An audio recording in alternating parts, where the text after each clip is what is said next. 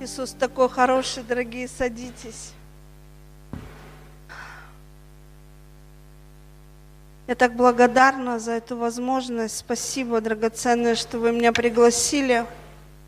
Так приятно видеть вас. Вы знаете, когда мой муж возвращается из поездок, он всегда делится впечатлениями. И у него было много историй, когда он вернулся с этого края. И так приятно ну, вообще иметь эту возможность приезжать вместе с моим мужем и служить. Спасибо, драгоценное, за эту возможность. Честно сказать, это была всегда моя мечта.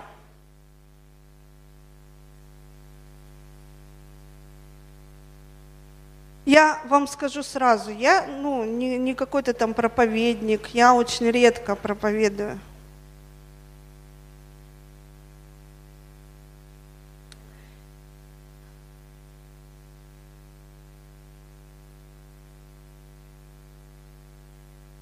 Я больше, знаете, как бы себя назвала? Я больше как свидетель Иисуса. Свидетель того, что Его Слово живо и оно действенно. Свидетель того, как Его Слово, оно просто, можно сказать, знаете, абсолютно исполнялось в моей жизни. Многие истории, которые мы читали в Евангелии, они исполнились в моей жизни просто буквально. И меня восхищает Иисус тем, что Он живой, тем, что Его Слово живо. Вот вы знаете, многие сегодня когда я сидела там в кафе, многие подходили ко мне из вас и говорили, а мы вас знаем, вы Тонечка. Знаете, даже это, оно исполнилось, потому что Бог мне однажды обещал, что так будет. Знаете, когда у меня были маленькие дети – и мой муж тогда уже был пастором, еще он ездил с театром «Экклесиаст», они показывали спектакли. Я думаю, многие из вас видели эти спектакли «Духовная война». Ну, наверное, видел кто-то из вас. Это были 90-е годы, ну, уже конец 90-х, начало 2000-х. У меня тогда было двое еще детей. На тот момент и они были маленькие – нет, наверное, это уже были трое детей, но неважно. Нет, двое. И я помню, читала, утром встала, читала слово. И вдруг я люблю, люблю очень читать Исаю. Мне очень близко то слово, которое он говорит. И я читала 55 главу Исаия. Вы знаете, и вот вся эта глава, она как, знаете, как загорелась огнем. И я понимаю, что это вот слово, которое Бог Отец сейчас говорит прямо мне. А я молилась о призвании моей семьи, о нашем о призвании наших детей, И я помню это слово, оно просто как вонзилось внутрь меня. И я до сих пор говорю, что это моя глава. Вот многие ее уже последнее время читают, но я знаю, что это моя глава. Моя глава для, для меня, для моей семьи. И я попробую, она в современном переводе у меня здесь. И я прочитаю хотя бы чуть-чуть из этой главы. Вот такое. Планшеты. Нет, давайте, знаете, что хотя бы так скажу. Я что-то не могу с ним разобраться. Он почему-то камера включилась и не выключается. И там говорится, придите ко мне все жаждущие, у кого нет денег, придите, ешьте и пейте бесплатно. И дальше там есть такие слова, он говорит о том, что о, о царе Давиде. конечно же, это к царю Давиду, но в тот момент я понимала, что это ко мне, к моей семье. Он говорит, вот народы, которых ты не знаешь, тебя позовут. И я помню, плакала, а у меня всегда в сердце были народы. У меня, даже когда я была неверующая, у меня было очень много ну, друзей в Америке. Это были 80-е годы. Я пела в хоре, и наш хор дружил с бостонским хором. И у нас были совместные концерты с бостонским хором в филармонии нашего города. У меня было очень много ну, друзей в Америке. Но я никогда туда не могла поехать, потому что, во-первых, у меня не было денег. То есть меня все приглашали, американцы вообще всегда мне говорили так, Тоня, ты так похожа на американку, только говоришь по-русски. Все русские думали, что я тоже американка, мне дарили сувениры, как, она, как американцам, ко мне подходили брать интервью на английском языке. Э, то есть у меня в сердце, ну, всегда вот народы горели. И даже проповедовал мне Евангелие человек не из России, а Бог привел, взял человека из Сиэтла и привел его в Ярославль с частным визитом привел его в наш институт. Тот услышал, что он должен быть в этом институте. Он нашел этот институт по карте города, приехал туда, и там была я. А за две недели до этого Иисус ко мне во сне приходил. И это был 91 год. Тогда американцы были вообще в диковинку еще. Не так давно рухнул этот железный занавес. И вы знаете, и вот народы, они всегда были в моем сердце. Я всегда, у нас спасся один единственный грешник, э, индус в городе Углич, и Бог его исцелил от туберкулеза кости, крестцовой кости. То есть Бог ему спас жизнь, он покаялся, спасся, начал ходить в церковь. Это был единственный индус в городе Углич – и я помню, Сергею всегда говорила, ты знаешь, мы должны ему помогать. И я ездила с ним, его возила в больницы, там, я говорю, надо отвезти его туда, надо сходить в АВИР с ним, надо помочь ему сделать документы. Вот однажды мы, вдруг мы окажемся в какой-то стране, и нам тоже будет нужна помощь. Мы сейчас сеем. И я воспринимала это как сеяние в народы. Я говорю, мы должны. Потом приехали миссионеры с Южной Африки. Они вообще не знали русского языка. И я помню, они говорят, Тоня, а ты можешь нас учить русскому языку? Я говорю, да, конечно, буду вас учить. Сама английского даже, ну, толком не знала. я учила их русскому языку, я также помогала им во всем. И я все время это расценивала как то, что я сею в народы. Потому что Бог мне сказал, те народы, которых ты не знаешь, однажды тебя позовут. И вот знаете, а, я помню, я сидела, плакала и говорила, говорю, Господь, как это будет? Кто я вообще? Кто меня знает? Я вообще просто лидер домашней группы. Я и народы, о чем ты мне сейчас говоришь? У меня двое маленьких детей, мне, у меня нет денег, чтобы даже няньку нанять, чтобы еще больше служить тебе. Моего мужа практически никогда не бывает дома. Господь, о чем ты сейчас говоришь, о каких народах? Но раз от раза я все это, это место Писания всегда звучало в моем сердце. Вы знаете, прошло не так много времени – и иногда мы ну, даже не подмечаем какие-то вещи. Знаете, они как-то так естественно приходят в нашу жизнь, и мы их даже не замечаем. Но прошло не так много времени. Моего мужа начали приглашать проповедовать в один город, в другой город. А нам всегда это пророчествовали. Нам говорили, что вы сначала пойдете ну, по России, то есть а потом, ну, за пределы Бог поведет вас в другие народы. И вот его уже начали звать, и прошло, ну, достаточно, и он уже, знаете, сначала одна поездка, нет, сначала одна в полгода, потом одна в два месяца, потом одна в месяц, потом в месяц уже по две поездки, потом... И, и так это все увеличивалось, увеличивалось, потом уже каждую неделю он куда-то уезжает, и иногда из, одной, из одного конца России, и на следующую неделю в совершенно другой конец России – и потом, однажды,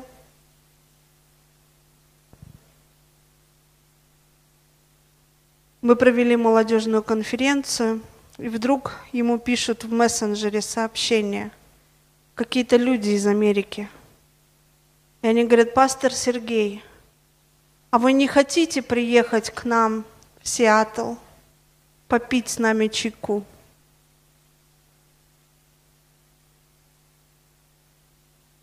Он такой говорит, хочу.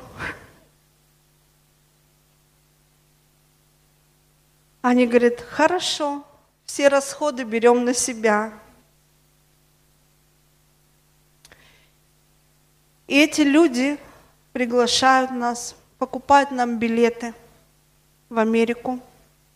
Мы говорим, а насколько можно приехать? Ну, они говорят, а насколько вы приедете? ну, мы так подумали, думаю, ну, даже если неделя на две мы съездим, ну, это, ну, нормально, наверное, и то, наверное, очень долго, ну, мы говорим, ну, недельки на две, они говорят, ну, нет, две мало, говорят, ну, хотя бы месяц, а можно и на полгода.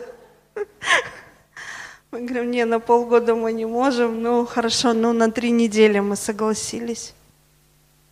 Вы знаете, я помню, после этого я стою на молодежном служении, мы молимся, и Дух Святой мне говорит, скажи, пожалуйста, а те люди, которые позвали вас в Америку, ты их раньше знала? Я, знаете, задумалась. Мы же иногда, понимаете, вот мы даже не задумываемся, мы даже не думаем, мы даже не размышляем – а мне так нравится Иисус. Он всегда заставляет подумать. Он задает вопросы и заставляет тебя подумать. Он мне говорит, а ты их знала раньше? Я так задумалась. Говорю, нет, никогда не знала и никогда не видела. Он мне говорит, скажи, пожалуйста, а те люди, вот, пастора, которые приглашают твоего мужа проповедовать в разные города и в разные страны. Он их, ну, всех знает. Я говорю, ну, в большинстве случаев, ну, конечно, есть пастора, которые он уже по 20 лет ездит служить в одну и ту же церковь. Я говорю, но в большинстве случаев он никогда их не знал и не видел. Он едет, я говорю, ты кому едешь? Он говорит, я не знаю. Приеду, узнаю. И мне Господь говорит так нежно, тихо так. Так говорит, получается, то слово, которое я тебе дал, может быть, 15 лет назад, оно уже давно исполняется в вашей жизни. И меня так накрыло. Он говорит, помнишь, я тебе обещал, что те люди, которых ты не знаешь, однажды тебя позовут, и те народы, которых ты вообще, ну, они тебя призовут. Помнишь, я тебе говорил, что мои мысли о тебе намного выше мыслей твоих о себе, и мои пути намного выше твоих путей. И как небо высоко от земли, так мои мысли выше, чем ваши мысли о себе. И он говорит, и я говорю, Господи, я, короче, я там, я просто урыдалась. И вы знаете, поэтому, когда вы ко мне подходите, говорите, вы меня не знаете, но мы вас знаем, для меня это исполнение того обещания, которое однажды Бог мне сказал. И для меня это очень важные слова. Потому что мой Бог живой – И Библия – это живая книга. Это не просто религия.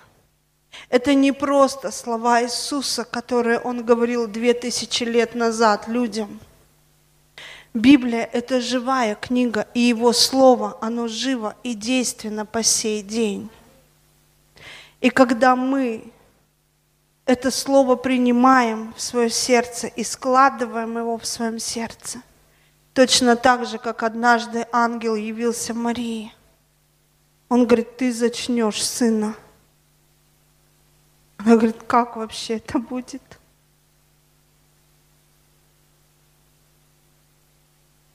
Сила Всевышнего сойдет тебя, на тебя. И рождаемое тобой будет святое. И назовется Иисус. И она говорит, да будет мне по слову твоему. Она приняла это слово. Она не стала размышлять, как это будет. Поэтому Слово Божье, оно живо и действенно. И я так благодарна Богу за то, что это Слово, оно, оно просто буквально исполняется в моей жизни. И я живу этим Словом. И так мне понравились стихи. Это ты, Лен, сама сочинила, нет? Нет. Нашла, да? Удивительные стихи вообще. Потрясающие. Вы знаете, потому что...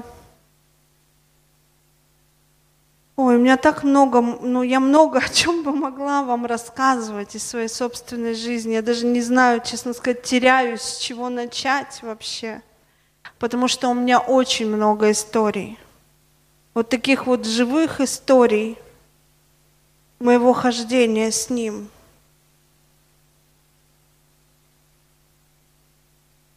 Но начну, может быть, знаете, потому что иначе буду путаться с одного на другое прыгать. Может быть, я верю, что, ну, что это может быть не последняя наша с вами встреча. И даст Бог, будем дружить церквями, вот, и будем ездить друг к другу в гости, и, и ну, наши отношения будут длительными. И я смогу однажды рассказать все, ну, наверное, все не смогу, потому что они каждый раз обновляются, эти истории, но буду рассказывать больше. А начну, может быть, э, с такого сначала – с начала того, как я начала познавать Господа, то, как Он мне открылся. Вы знаете, вот вчера я буквально размышляла тоже над этим. Вообще, честно сказать, размышлять это не грех. И думать это не грех. Потому что иногда, ну, это здорово, когда мы, вот знаете, ну, нам сказали, мы поверили, вот, и, и все, и не думаем даже в эту сторону. Ну, вот, сказали, вот так оно есть, и все. Но иногда хорошо и поразмышлять. И я все время размышляю о Божьей любви. Я все время размышляю о Его благости, о Его милости. Потому что этому вообще нет конца. И я, например, вчера вот думала, думаю, надо же, Господь, ну почему вот так происходит в жизни, что кто-то тебя знает очень строгим Богом, и кто-то воспринимает тебя вот, ну так вот, ты вот как будто вот, ну Бог такой сидит на облаках, и у него в, в одной руке, знаете, ну, даже не знаю, как, ну вот, как это, булава, да, вот есть такая булава, вот, и он такой сидит на облаках, грозный, такой вот смотрит на эту землю, ищет, кто там согрешил. И вот там такие люди, потому что у меня было такое восприятие Бога. Я ходила в православную церковь. Вы знаете, моя жизнь, мне было 20 лет, моя жизнь была вообще в таком, такой трясине греха, и в 18 лет, когда мне исполнялось, я вообще плакала горючими слезами Я вам честно говорю. Мои родственники, свидетели, они пришли на мой день рождения. Мне было 18 лет. А мне казалось, что моя жизнь закончилась. Я вообще не видела будущности. Я мечтала о хорошей семье, о любящем муже, о детях. Но я понимала, что вот с таким образом жизни, который я вела, я была неплохим человеком. Меня люди любили, любили со мной посидеть, поговорить по душам. Мне говорили, ты такая душевная, это вот с тобой можно меня любили взрослые люди, то есть, ну, со мной было приятно пообщаться, поговорить, то есть я вникну в ситуацию, посоветую, ну, я хорошо относилась к людям, но грех, то есть, вы понимаете, я как любая девочка ищет любви, любви отца прежде всего. Но мой папа, он очень был хороший папа. Но когда я стала, и он меня очень любил, я была любимой его дочерью, я была третьей и любимой. Но когда я стала вырастать и взрослеть, и становиться девушкой, он уже не знал, как мне проявлять эту любовь. Он начал стесняться меня обнимать, говорить мне какие-то нежные слова. Ну, то есть он никак эту любовь не проявлял. А мне нужно было внимание. То есть любой девочке нужно внимание отца, как от мужчины. Она этого ищет. И я пошла искать эту любовь на стороне.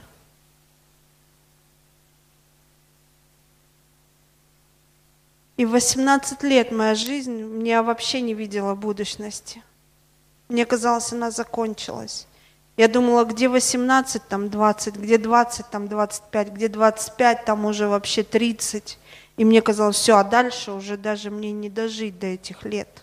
Вот я реально думала, что мне до этих лет не дожить.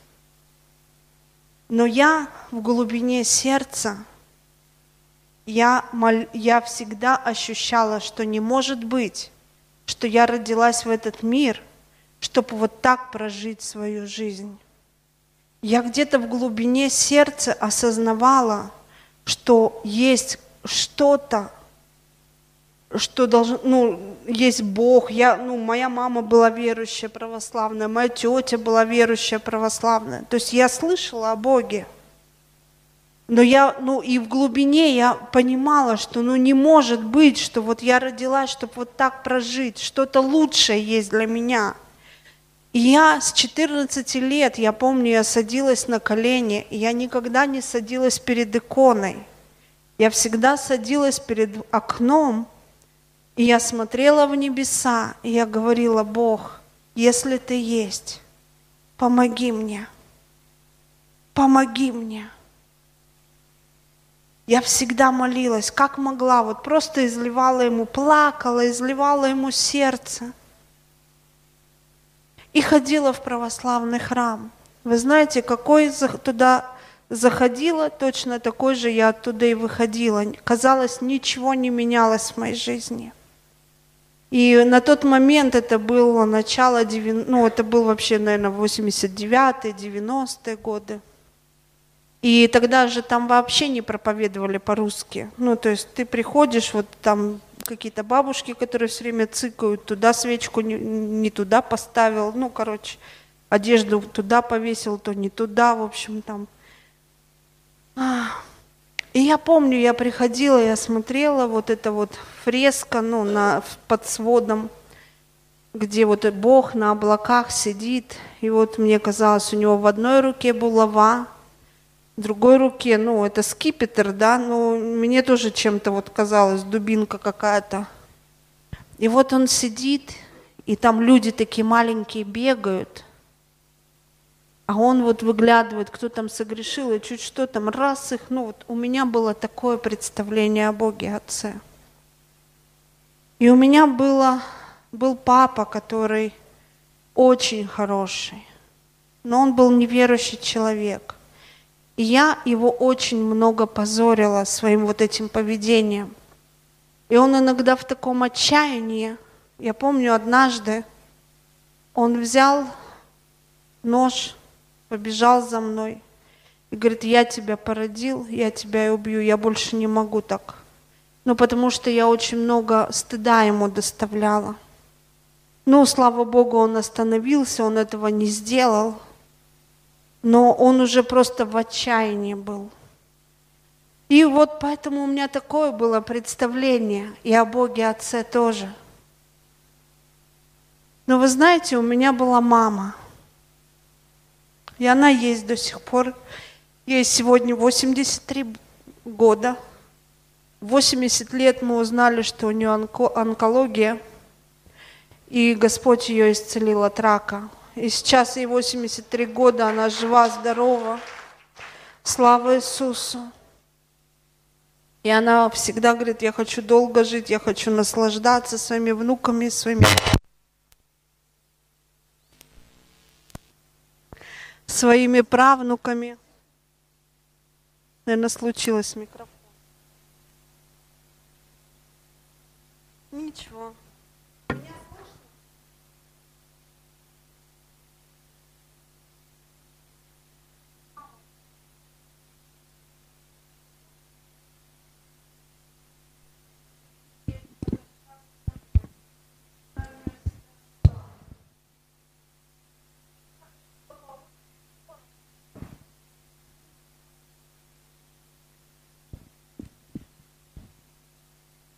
Она не знала, как молиться. Она просто ходила и говорила, Иисус, наставь ее на путь истинный. Наставь ее на путь истинный. И мама моя, она всегда меня принимала, какой бы я ни была. И вот вы знаете, однажды я прихожу на работу и вспоминаю, что в эту ночь мне приснился какой-то удивительный сон. И в этом сне я пришла в православный храм, я подошла к батюшке и сказала, я говорю, вы знаете, я больше не могу так жить. Покажите мне выход. Где-то должен быть выход. Он посмотрел на меня, и сказал, вот тебе икона Иисуса Спасителя, молись, и Он к тебе снизойдет. На тот момент, хотя я все время, почти каждое воскресенье была в православной церкви, но я, не, я видела Иисуса Христа, висящим на кресте – но я никогда не слышала и не знала вообще, для чего он приходил, чего он умер вообще. Мне никто об этом не рассказывал. И я никогда не слышала этого словосочетания «Иисус – Спаситель». Но вы знаете, я так поверила в Его слова, что если я начну молиться, Он ко мне снизойдет. Я тут же начала неистово вопить в небеса. И как только я открыла свои уста, я оказалась вне всякой церкви. Я оказалась на такой, знаете, возвышенность, вернее, на такой поляне была яркая солнечная погода. Это была такая поляна, а передо мной была небольшая возвышенность. И я так в небеса начала вопить. Я не понимала своих слов русских, я не могла их понять. Наверное, я так предполагаю, это был мой иной язык, язык Духа Святого. Потому что я так вопила, я так не, не умела молиться Богу. И как только начала вопить, я смотрю, небеса открываются, и Иисус на облаке спускается ко мне. И он спустился на эту возвышенность и направился ко мне. И когда мои глаза столкнулись с его глазами, я увидела, что он про меня знает все. Мне не нужно даже ему говорить о тех грехах и называть их своим именем. Те грехи, которые я даже их не могу все вспомнить потому что их было такое несчетное количество. Но я понимала, что Он все про меня знает. Но что меня шокировало в тот момент, что при всем при том, что Он знает все обо мне, Он так сильно меня любит и готов меня вот такой вот принять. Он меня ни за что не осуждает. Он просто любит и принимает меня такой, какая я есть. И вы знаете, Он точно так же как в Евангелии, когда блудницу к нему привели, он точно так же сказал мне точно такие же слова. Но на тот момент я ни одной главы из Евангелия не прочитала. У меня не было Библии. Я ее никогда не держала в своих руках. Но Иисус мне сказал точно такие же слова. Он сказал, иди и впредь не греши. Но вместе с этими словами Иисус разрушил власть греха над моей жизнью. Он освободил меня от власти греха. И я увидела свет вокруг себя.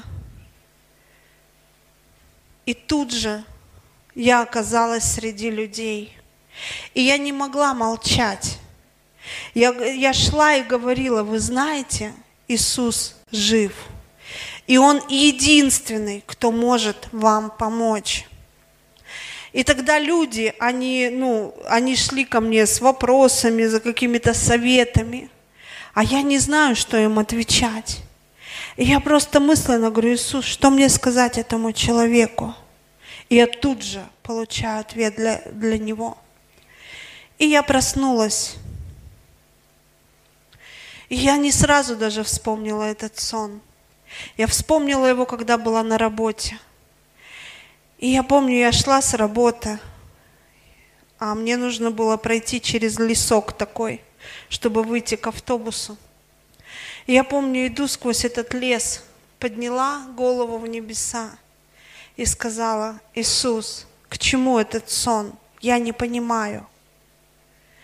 И через две недели я узнаю, что к нам на работу приезжает какой-то священник из Америки.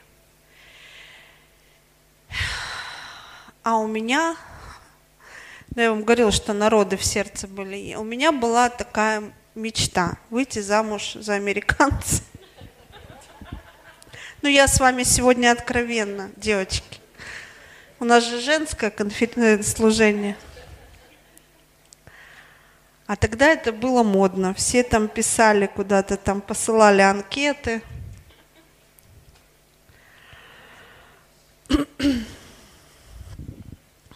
И когда я услышала, ну, и Бог, короче, сделал так, что эта встреча состоялась, потому что на самом деле, вы понимаете, этот человек, когда спустя годы мне Бог показал, как он спланировал нашу встречу, он мне, он мне сказал, я за год до этого спланировал встречу с этим человеком, который расскажет тебе обо мне. Потому что этот человек, этот американец, за год до этого ехал из Москвы в Архангельск. И там в поезде он встретил женщину из Ярославля. Ей проповедовал Евангелие. И спустя, ну, и в течение вот этого года они общались, переписывали. Женщина пожилая, у нее были свои дети взрослые уже. И они с ним переписывались, он ей отправил Евангелие, он проповедовал ей Евангелие, он послал ей христианскую литературу. И через год, когда он должен был снова приехать в Россию с какой-то миссией, она пригласила его приехать в Ярославль, ну просто в гости. И он ехал в Ярославль, и он был уверен, что он едет для того, чтобы эта женщина спаслась с ее детьми. Но она как-то не сильно так вот, ну, не, она слушала, там Библию принимала, христиан, но, но как бы она ни в церковь не пришла, то есть ничего не с ней и с ее детьми так особо, ну вот на тот момент, по крайней мере, я не знаю, что было дальше, но на тот момент ничего не произошло. И вот Бог мне уже спустя годы, Он мне говорит, а я его привел для того, чтобы ты была спасена. я знал твое сердце. Я знал, что у тебя вот это вот есть такой пунктик.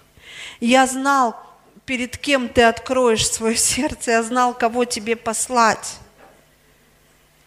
И он меня просто, он, он меня просто шокирует своей любовью, шокирует на то, насколько он знает каждого человека, и насколько он не осуждает ни наших мотивов, ничего. Понимаете, это, это такая любовь во всем. И этот человек, но вы понимаете, что я вот эту женщину, у нас на тот момент в городе Ярославле было население города 800 тысяч. То есть я эту женщину, которой он приехал, ни сном, ни духом, я вообще знать не знала о такой. Я работала в институте микроэлектроники.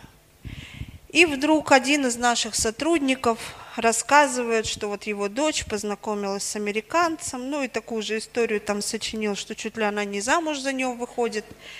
И он приглашает этого человека поиграть на компьютерах в нашем институте.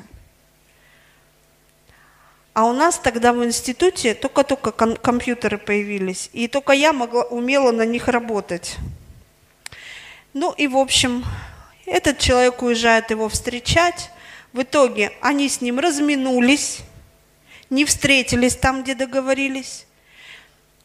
И я сижу в своем кабинете, звонок в соседнем отделе, я, значит, подбегаю и слышу, э, что на том конце такой этот акцент американский, но по-русски говорит, и спрашивает вот этого человека. Я говорю, вы знаете, а вы тот американец? Он говорит, да. А я говорю, он вас уехал встречать в город.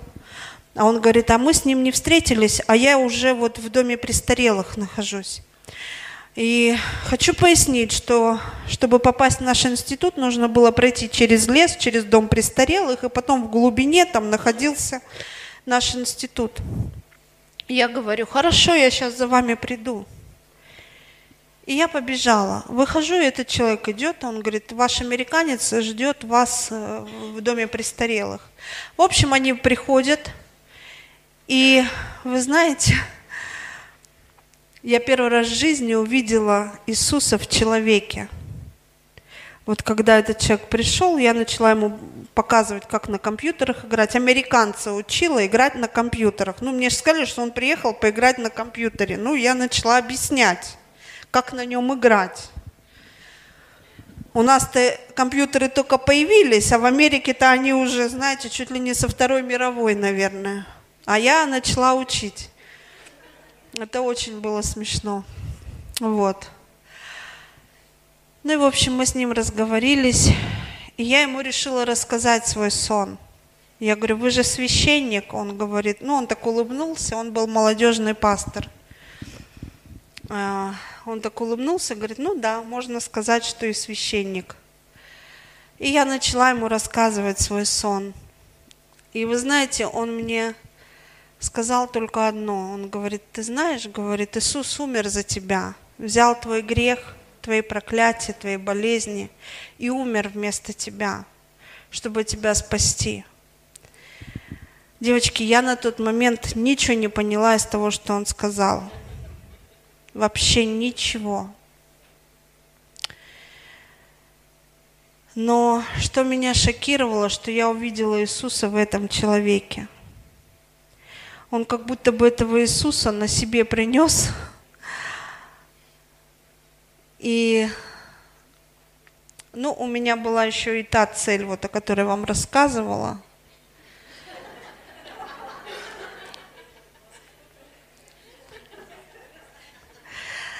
Поэтому мы договорились с ним встретиться через один день. А, вот.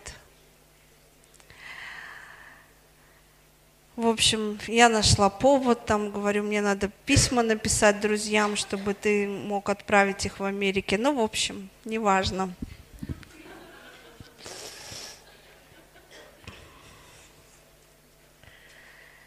И, знаете, Меня поражает Иисус, что Он ни на что вот на это не смотрит. Ему вообще не важно.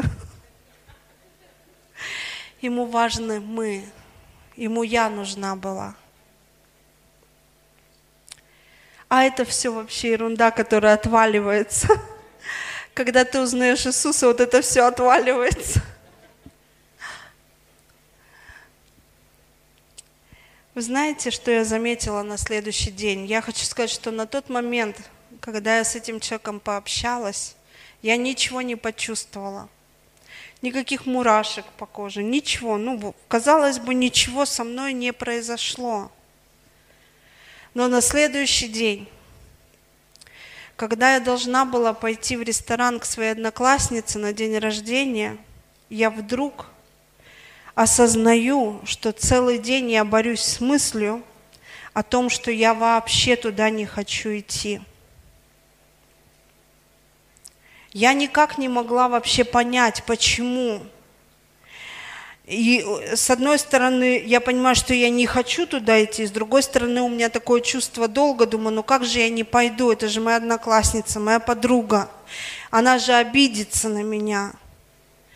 И я все-таки, ну, решила пойти туда. Ну, как бы все равно вот, ну, я первый раз в жизни заметила, что как будто бы две меня внутри меня. Она говорит, ну, долг, чувство долга, а с другой стороны, я понимаю, что я не хочу туда идти. Мне не надо туда идти. И вы знаете, чудо было дальше в том, что я, придя туда, я осознаю, что я вообще не хочу пить. Мне говорят, ну, там как, ну, наливают, да, там тост говорят, а я понимаю, что мне это не надо. Я не хочу этого делать. Дорогие мои, я первый раз в жизни вышла с ресторана на халяву, абсолютно трезвая. Когда мою подругу пришел встречать ее жених с другом, они увидели меня. Обычно она выходила трезво, а я ну, была очень пьяная. А тут они увидели, что та очень пьяная, а я абсолютно трезвая. Они ко мне подходят и говорят, Тоня, что с тобой случилось? Я говорю, я не знаю. Я вообще не хочу пить.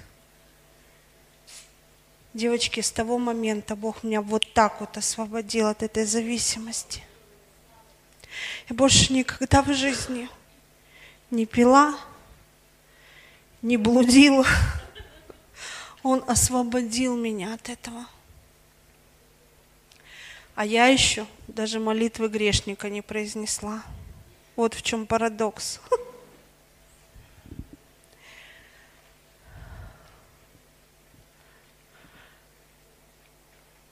Потому что Иисус, Он вообще не религиозный. Ему важно наше сердце. Он видел то, что я не хотела так жить. Я просто не знала, как по-другому. Я просто была не свободна. Вы знаете то, что я вам рассказывала про моего папу, да? Вот, ну, что вот он так, спустя годы, у меня вообще очень сильное было чувство отверженности. Очень сильное. Такое глубокое чувство отверженности, с которым просто ну, нереально было жить. И вначале, когда я вот пришла к Богу, вроде бы вот, ну, Божья любовь меня окутала, и это, ну, как-то, ну, уже так какое-то исцеление произошло. Но потом, спустя какое-то время, это начало проявляться – и проявляться это начало в браке, когда я вышла замуж. И вот когда мы поженились, кто вот слышал моего мужа, ну, он рассказывал, да, что он был ходячая депрессия, а я была ходячая отверженность. У нас с ним была очень гремучая смесь, очень гремучая. И вот вы знаете, удивительно то, что прошло уже какое-то время, из-за меня очень много служителей молились против вот этой отверженности и пытались меня освободить от нее. Но все время, когда они молились, они говорили, это очень глубоко. И как будто бы слой какой-то снимался, удалялся, а корень оставался внутри. Я никак не могла. Я всегда, сколько себя помню, я всегда жила с чувством, что если бы кто-то другой был на моем месте, то всем бы от этого было легче. Мне всегда казалось, что если бы у моих родителей была другая дочь, то было бы лучше, они бы так не мучились. Если бы у моего мужа была другая жена, то он бы так не страдал. Если бы у моих детей была другая мать, они бы так не страдали. Мне всегда я жила вот с этим чувством. И вот это чувство отверженности, оно, оно очень много, оно очень много формирует негативных привычек – когда ты пытаешься манипулировать, все держать под контролем, когда ты пытаешься, вы понимаете, что ты даже не способен принять любовь Божью в таком состоянии. Ты не можешь ее принять. Ты можешь вот чуть-чуть, вот как вот, ну, насколько вот возможно, но ты не можешь принять. У тебя как будто бы внутри, внутри тебя огромная дыра, которая, которую невозможно насытить любовью. Ты не можешь, ты тебя сколько бы вот, ну, не проявляли тебе любви, а тебе всегда кажется, что все равно тебя не любят, все равно тебя, то есть ты очень становишься обидчивым, очень ранимым человеком. То есть это чувство, которое отравляет вообще ужасно, отравляет все вокруг и мешает и тебе, и твоим близким, твоим родным, мужьям, там, детям, не знаю. То есть оно просто, ну, ужасное это. И вот вы знаете, я вот с этим жила, и я каким-то образом, то есть я молилась, и много за меня молились. И я все время, я каждый день начинался с того, что я все время своему мужу говорила, ты меня любишь? Он говорит, да я тебе вот, ну, не только вот недавно сказал, что люблю. А я никак не могла поверить в то, что меня возможно любить. И прошло немного времени. И когда мой папа заболел, и я молилась за его исцеление, а вы знаете, Господь, Он, он Библия говорит, что помазание внутри нас, и оно научит нас всему. И я вам хочу сказать, что когда я только пришла к Иисусу, он начал работать с моим сердцем. Он освободил меня от грехов, и это было моментально, это было сверхъестественно. Но дальше Он меня повел глубже. Он хотел не просто, ну, чтобы меня спасти, Он хотел восстановить мои отношения с моим папой. И Он начал меня учить. Он говорил, я хочу, чтобы ты попросила у него прощения. Пойди попроси у него прощения. И я помню, подходила к нему. Папа сидел в кресле, я как сейчас помню. Я села перед ним на колени. Я сказала, говорю, папочка, я так много причинила тебе боли. Прости меня, пожалуйста. Он говорит, да ладно, Тоня, я уже это не помню, да все хорошо. Я говорю, папа, прости меня, пожалуйста.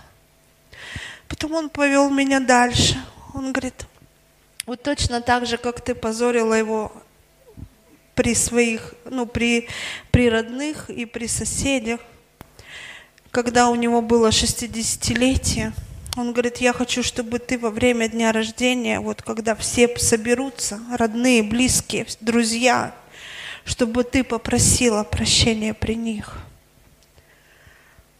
Я встала, и я поблагодарила папу за все и попросила прощения при всех. То есть Бог меня вел к моему, к моему освобождению. Это было даже нужно не столько, может быть, ему, сколько мне нужно, чтобы я получила свободу. И вот когда мой папа заболел, я помню, молилась за его исцеление.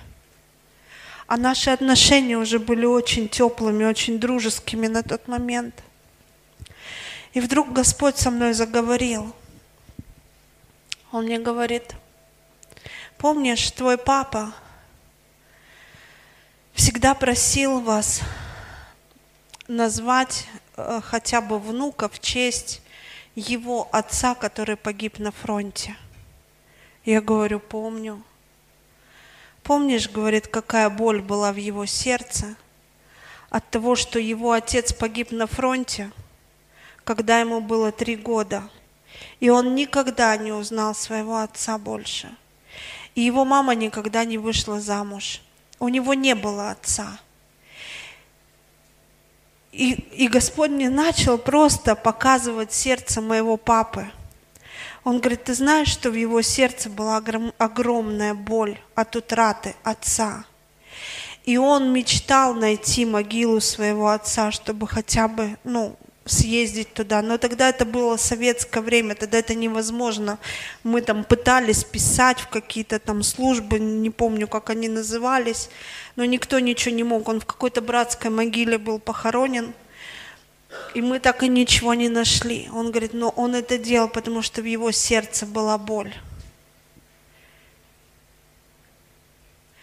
Утраты, что он никогда не знал отца. Поэтому, когда он вырос и стал уже сам отцом, он не мог тебе дать той любви, которую тебе так была необходима. Он не мог дать тебе того, чего он не имел. У него не было этого примера отцовства. Поэтому он не мог это проявить к тебе в полной мере. Он мог, насколько вот понимал, насколько мог, он тебя любил. Но но этого было недостаточно. Но в его сердце была вот эта боль. И он говорит, помнишь, тебе говорили, что у тебя вот эти глубоко это отверженность. Я говорю, да. Он говорит, и ты всегда жила с этим чувством, что если бы кто-то другой был на твоем месте, то всем бы было лучше. Я говорю, да. Он говорит, ты можешь сейчас простить своего папу? Потому что он мечтал о сыне, чтобы, чтобы назвать его в честь отца. А родилась дочь. Вот почему ты чувствуешь себя, что если бы кто-то другой был на твоем месте, то всем бы от этого было лучше. Вот в чем корень твоего отвержения. Потом он тебя любил. Но вот это первое чувство огорчения, что родилась дочь, а не сын, вот где ты получила эту отверженность. Вот почему, когда за тебя молятся, а ты чувствуешь себя как будто в утробе. Потому что ждали мальчика, а не девочку. И Господь мне говорит – дочь, ты можешь его простить.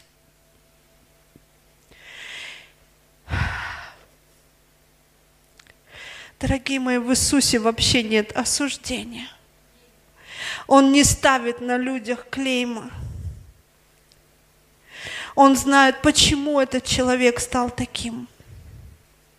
Он знает истинную причину, почему человек такой. Мы иногда смотрим друг на друга – и мы начинаем осуждать, почему вот это вот там стерва, почему вот это вот такая, вот она такая, вот она сякая, вот этот человек плохой. Но Иисус знает, почему он стал таким. Он знает перво, первопричину, и он этого человека не осуждает. Он не осуждал моего папу. Он мне сказал, если бы он только знал, какие последствия это отвержение принесет в твою жизнь, и как оно потом будет тебя разрушать, он бы никогда так не поступил. Он говорит, дочь, ты можешь его простить.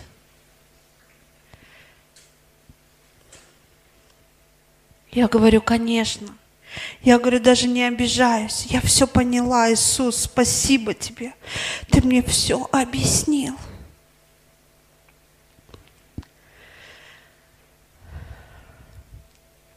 И я простила папу.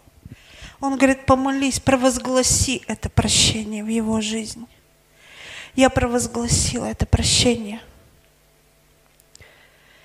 И потом он мне говорит, а вот теперь на тебя даже не надо возлагать рук. Тебе не надо, чтобы за тебя кто-то молился. Просто прикажи этому, этому духу отвержения уйти вон из твоей жизни раз и навсегда. У него больше нет оснований удерживаться. И я приказала этому духу оставить меня раз и навсегда. Я вот здесь почувствовала свободу так глубоко. Я ее пережила. И с того момента мне не нужно.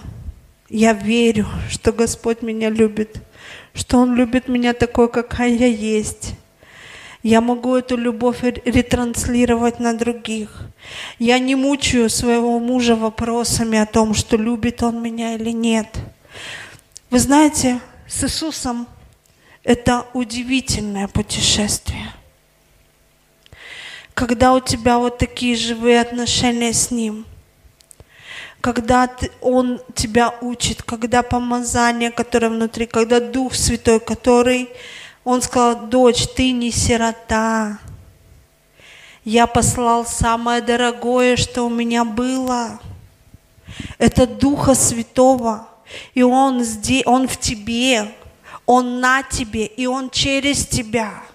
И ты не сирота. Он точно такой же, как я, и Он научит тебя всему. Просто ты доверься. Ты просто пойди с ним в это увлекательное путешествие жизни. И вы знаете, и он учил шаг за шагом. Он учил прощать меня, мою соседку. Мы жили в коммунальной квартире. И у нас были соседи, муж с женой. У них не было детей.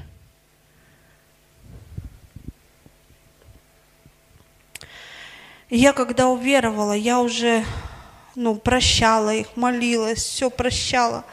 Но они каждый раз, то есть они все время нас доставали, они э, кидали медики, когда моя мама варила борщ, там могли, ну, медики туда кинуть. Мы борщ съедали, а потом обнаруживали, что внизу на дне там медики болтаются. И они нас по-всякому, вот, ну, сначала над, мо, над моими старшими сестрами, а потом надо мной. Ну, например, там, что-то напачкают где-то, подходит и говорит, ты что там напачкала? Я говорю, да я не пачкала. Ну, значит, твой муж. Я говорю, да он вообще в институте. И, в общем, и вот она меня выводила, доводила, и потом кричала, да ты христианка, да еще врешь, в общем. И вот, ну вот постоянно какие-то такие провокации устраивали. Когда у меня была, собиралась домашняя группа, они не пускали людей даже в туалет. Ну, не разрешали даже в туалет сходить. В общем, подгузники детские мне нельзя было стирать. Э, ну, не в раковине, а просто я таз в раковину ставила. У нас не было ни, ни ну, горячая вода была, ванной не было, то есть только вот раковина на кухне и все а ну тяжелые эти бачки таскать, ну я не в состоянии была, я тогда была худая. Вот. Ну, в общем, всякие-всякие вот моменты. И это, по сути, всю мою сознательную жизнь происходило. Ну, я когда спаслась, я понимаю, что мне нужно их простить, и я молилась, я, ну, но каждый раз какой-нибудь конфликт, она меня начинала обвинять, а я начинала оправдываться, что я этого не делала. И у нас происходил скандал. И вот после очередного такого скандала, я помню, Сергей должен был уйти в институт, и он такой, оставляя меня, говорит, Тонь, ну у тебя нет другого выхода, тебе нужно ее простить. А у меня вся внутренность моя кричала. Я, я говорю, ты не понимаешь. Она говорит, 25 лет надо мной издевается. Я говорю, у меня не получается ее простить. И вот он уходит, а я остаюсь дома. И я сижу, и Дух Святой ко мне подходит и говорит, скажи, пожалуйста, а Иисус умер за чьи грехи? Да, до этого он мне сказал, открой 53 главу Исаия и начни читать. И я начала читать. И он потом мне говорит, а Иисус умер за чьи грехи? Я такая, я говорю, за мои. Он говорит, то есть он умер не за свои собственные грехи, а за твои. Я говорю, да, за мои грехи он умер. То есть его обвинили в том, чего он не делал. Я вам говорю, что думать иногда очень полезно.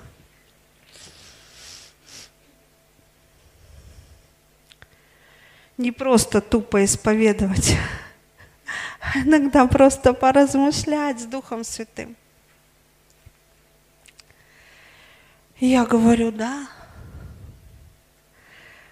Правда, его обвинили в том, чего он не делал. И он мне опять так нежно, он говорит, а как Иисус в этой ситуации поступал? Вот он шел на крест. Его обвинили в твоих грехах. Он пошел на крест. А он что? Когда шел на крест, оправдывался –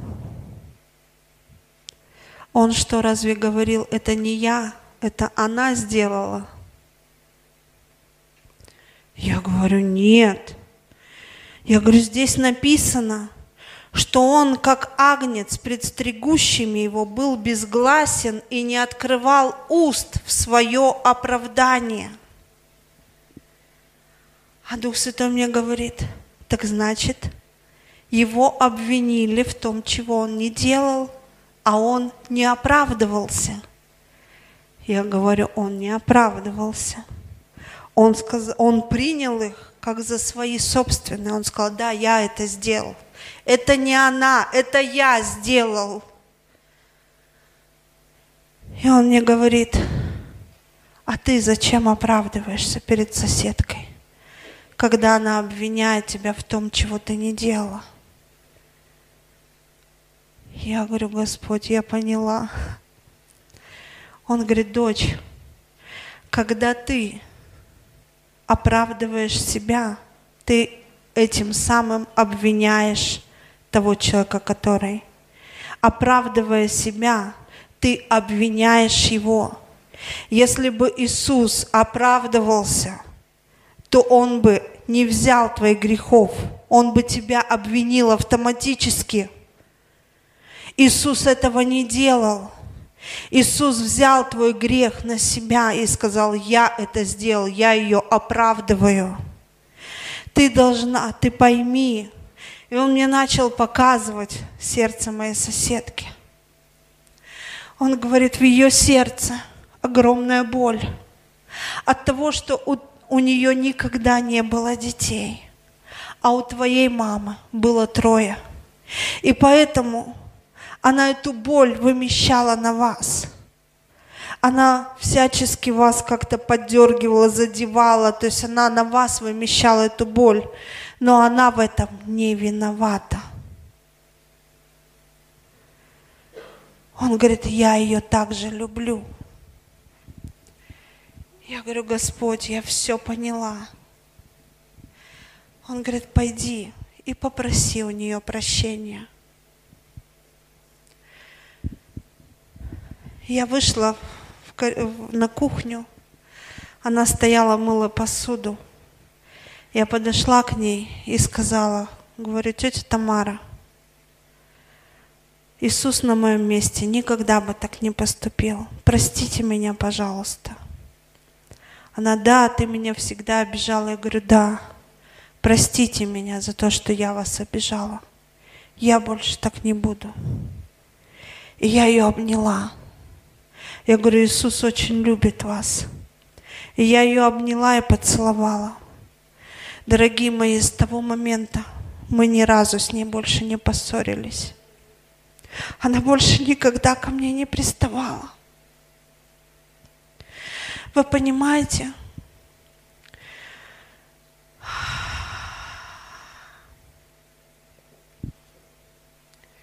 Иисус – это жизнь. Его Слово – это жизнь оно живое. И оно нам, это ну, для нас. И если Он что-то просит нас сделать, так это только для нас же самим. Это прежде всего Он так делает.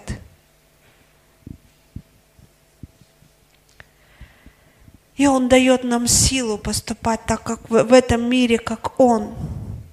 И вот это слово, оно меняет мир. Понимаете, я так много слышала призывов. Я не говорю сейчас о том, что не нужно проповедовать Евангелие. Но мой принцип жизни. Я не говорю, что у меня всегда так получается, но я так стараюсь. Мой принцип жизни – жить по Евангелию. И когда мы живем по Евангелию, то вот это слово, оно становится живым и меняет судьбы людей.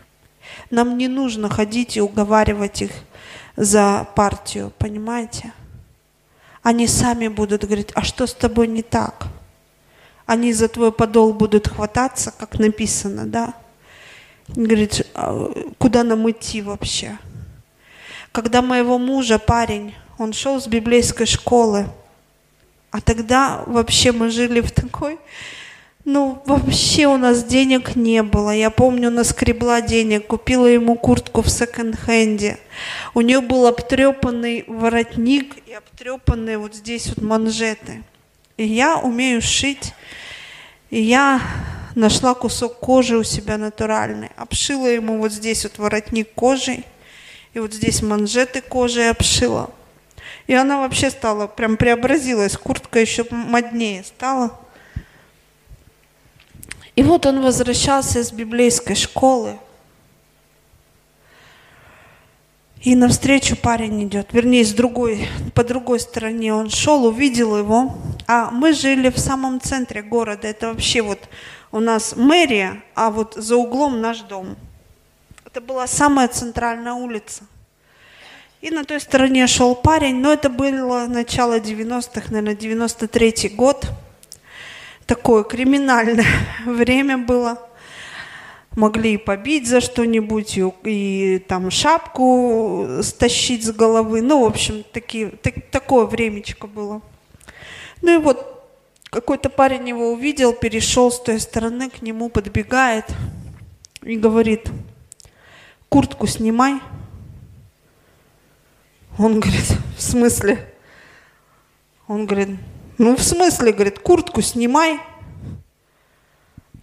А он, а Сережа говорит, а у меня сразу место писания, что когда у тебя просят отдать верхнюю, отдай нижнюю. А, а с другой стороны, думаю, ну что ты вообще что ли, ну, да он пьяный, ты ему вот дай просто, ну, в, в, в, в пятак, и все, и он упадет, он, ну, он ничего не сможет сделать. И он говорит, ну, Слово Божье победило. Я, говорит, снимаю куртку, отдаю ему, а тому стало стыдно. Он такой, ну ты это, ну мою возьми тогда, а, вре, а начало апреля, а у нас еще очень холодно было. А Сережа, мне, а Сережа ему говорит, нет, мне твое не надо. Свою, говорит, себе забери. Говорит, мне твоей не надо. Говорит, ты мою просишь, я тебя отдал. А он говорит, а, ну тогда, говорит, кольцо снимай. Сережа говорит, если бы он сначала сказал кольцо снимай, то я бы точно ему в дыню дал, говорит. А он, говорит, с куртки начал. А я, говорит, ну, думаю, господи, ну это уже вообще наглость, кольцо, вообще не он мне кольцо, это обручальное кольцо, вообще мне его Тонечка на, на руку одела, говорит, это вообще, за, ну, это знамение нашего завета, говорит, вообще, ну, как я ему отдам кольцо, он что, мне его на палец одевал, что ли? А с другой стороны, говорит, у вас нет салфеточки случайно? поплакала, у меня А с другой стороны, говорит, ну он же меня уже начал отдавать, уже что делать? уже надо либо было вообще не отдавать и в дыню дать, либо уже раз начал отдавать, уже надо отдавать до конца. Ну, я, говорит, ему говорю, ну хорошо, хочешь кольцо, забирай кольцо. И когда он ему кольцо отдал, там он ему говорит, ты, говорит, скажи, ты куда ходишь? Я, говорит, тоже туда хочу. Запиши меня туда же, куда и ты ходишь. Он говорит, ну я вообще-то хожу в церковь. Он говорит, вот-вот, и меня, говорит, туда запиши. Сережа говорит, ну, приходи, говорит, буду рад тебя там видеть. Такой-то адрес. Он говорит, хорошо, хорошо, я приду. Ну и все, и они разошлись. И он такой возвращается домой без куртки, без кольца. Я говорю, Сережа, что случилось? Где твоя куртка? Он говорит, да, говорит, у меня он парень один попросил. Как? Да он, говорит, еще и кольцо обручальное у меня забрал. Я говорю, да как так? А папа у меня, он, ну, вообще спокойный человек, но его так возмутило, что на нашей же собственной улице у него отобрали Потому что, ну, все друг друга знали, мы все как вот, как вся улица, как одна семья, знаете. Он говорит, кто такой? Он побежал там его искать, но не нашел. Ну и, в общем, мы стали с ним молиться. Стали молиться. Сначала так тяжело было, ну, на сердце, как-то неприятно. А потом вдруг на нас такая радость сошла – мы начали с ним так хохотать. А знаете, почему мы хохотали? Я говорю, Господь, я так тебе благодарна. Я знаю, что дьявол потерял душу этого человека, а наша куртка и наше кольцо не стоят его души. Потому что когда я поступаю по Твоему Слову, оно живо и действенно. И может быть не в данный момент этот человек даже призовет имя Иисуса, но однажды придет момент в его жизни, когда он вспомнит, что кто-то поступил с ним по, по Слову Божьему. Он это вспомнит, и Дух Святой коснется его сердца. И дьявол, говорю, навсегда потерял душу этого человека – я верю в Его спасение. И я провозглашаю спасение во Христе Иисусе этого человека. И Господь сказал, сын, отныне куртки и кольца в твоей жизни никогда не закончатся. И буквально через неделю его благословили фирменной испанской новой курткой. И с того момента никогда в его жизни куртки и кольца не прекращаются. Он уже много раз терял обручальные кольца, они, и ему приходили новые все время, и все время новые. Я помню, ему подарили такой перстень, а это был ну, начало двухтысячных, вообще ну, очень тяжело с деньгами было.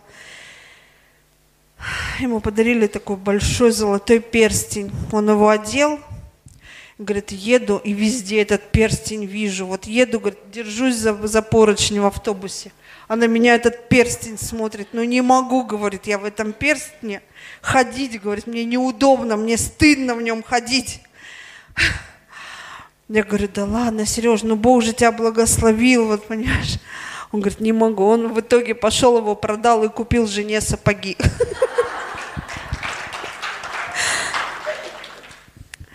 Поэтому, дорогие мои, то, что может быть, я не могу вам вот за одно служение рассказать всех своих историй. Просто это ну, нереально. Это несколько дней надо непрестанно. Непрестанно. У меня их очень много. Но то, что бы мне хотелось оставить с вами, то, что Бог, Он так сильно любит каждую из вас – он знает каждую из вас, не просто по имени, Он знает все. Он любит вас. Он не просто вот вас спас, Он всех, весь ваш дом спасет. Даже если еще кто-то, вы должны быть уверены, что с подводной лодки никто не, никуда не денется. Все будут спасены. Он сильно-сильно вас любит. И, еще, что бы мне хотелось сказать, что Слово Божье живо и действенно. И оно абсолютно, буквально исполняется в нашей жизни. О, не знаю, у меня времени, наверное, уже нету, да? Вот. Поэтому, дорогие мои, я вас благословляю, очень люблю, очень благодарна за то, что вы пришли, за то, что вы меня послушали. Спасибо вам, драгоценные. Папа, их нужно сильно благословить. Благослови их сильно, могущественно, во всех сферах их жизни. Стань для них самым близким, самым родным, самым желанным и самым дорогим. Излей на них все твое внимание и всю твою любовь. Ты знаешь сердце каждой дочери на этом месте. Ты знаешь их сокровенные желания, их мечты. И эти мечты не просто их мечты. Это те мечты, о которых ты, которых ты вложил в их сердца. И когда ты творил их в утробе материнской, ты уже мечтал о каждой из них. И я прошу тебя, пусть твои мечты, они осуществятся в их жизни. И это самое лучшее, что может быть для нас, Господь. Как мы, как родители, мечтаем о наших детях, когда ожидаем их, мы мечтаем, у нас есть мечты о том, кем бы мы хотели их видеть, какими бы, они, какими бы мы их хотели видеть. Точно так же и ты, Отец, мечтал о каждой из них. И твоя мечта совершенна. И пусть это сбудется и осуществится, независимо, независимо от их возраста, независимо, Господь. Пусть это сбудется и осуществится. Самые сокровенные мечты Бога Отца о своей девочке во имя Иисуса Христа. И я прошу, Отец, одари их подарками с неба. Пусть подарки придут в их жизнь. Пусть подарки от Тебя придут во имя Иисуса Христа. Я благодарю Тебя, Отец. Излей на них всю Твою любовь и все Твое внимание. Стань для них, для них живым, живым.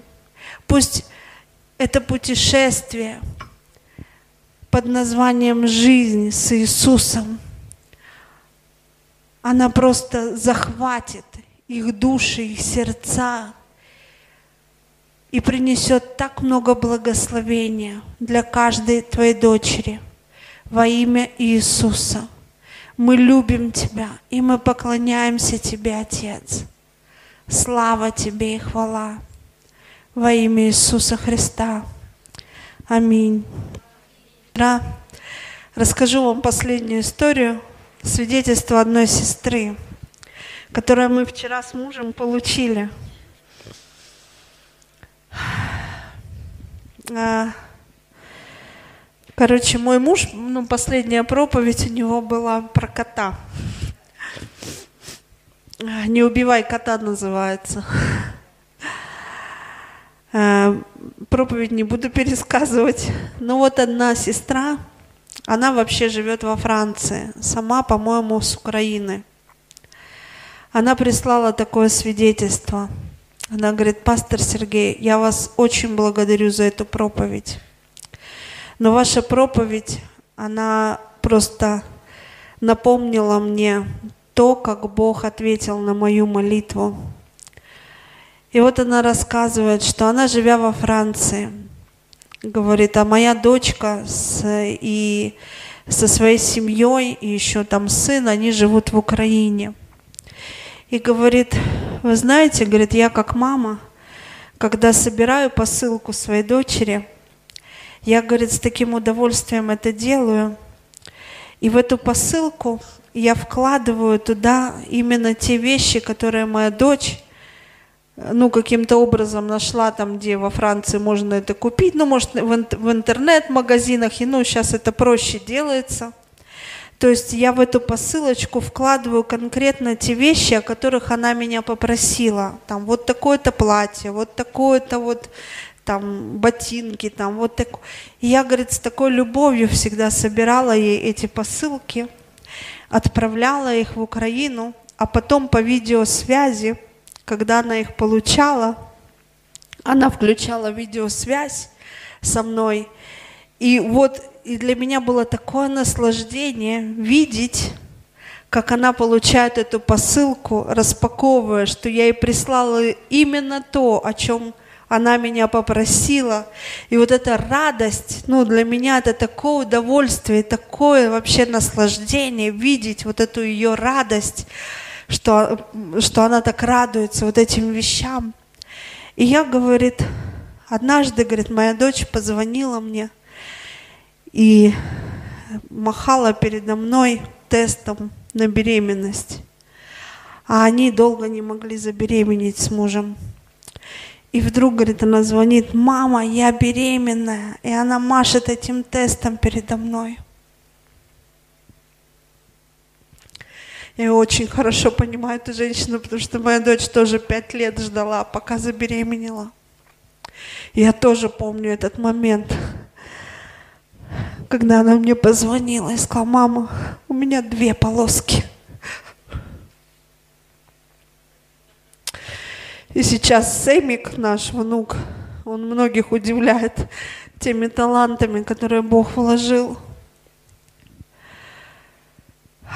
Каждая Адна должна получить своего Самуила. И вот она говорит, и вот она машет этой, этим тестом.